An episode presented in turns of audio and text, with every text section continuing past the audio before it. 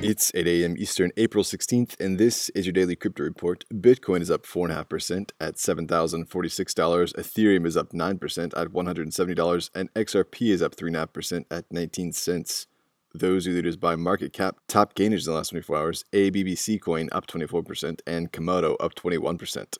Today's headlines: dForce, a decentralized finance platform based in China, has raised 1.5 million in a new round of funding led by Multicoin Capital. With, with Multicoin Capital's principal Mabel Jiang saying dForce is building the first super network of DeFi protocols, and the dForce ecosystem is bound together by DF, its native platform token. Using the token, users of the dForce ecosystem can seamlessly traverse several financial protocols that allow them to lend, borrow, or earn all without switching platforms or tokens.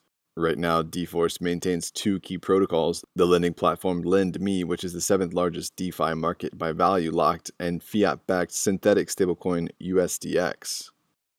Earlier this week, crypto entrepreneur Alex Masmej sold $20,000 worth of personal tokens on the Ethereum blockchain in the form of Alex tokens. The $20,000 will support him as he builds a new decentralized finance saving startup in Silicon Valley.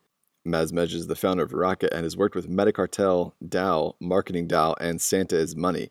He saw 29 participants buy 100,000 tokens, and those tokens will give holders access to 15% of his income for the next three years, with the dividends equally distributed to shareholders on a quarterly basis in the form of DAI or an equivalent stablecoin. It's an adaptation of the income sharing model, and Masmej believes he's the first of many. Well, Andreessen Horowitz is reportedly raising as much as $450 million for a second crypto fund, a16Z's first crypto fund picked up $350 million in capital commitments in mid 2018.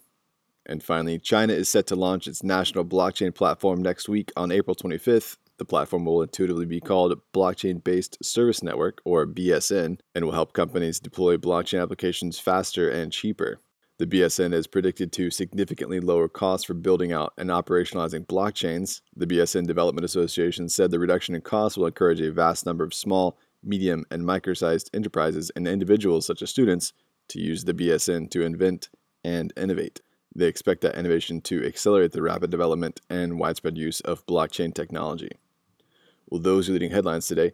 Visit us at dailycryptoreport.io for sources and links. Find us on social media. Add us to Alexa Flash Briefing and listen to us everywhere else you podcast under Daily Crypto Report.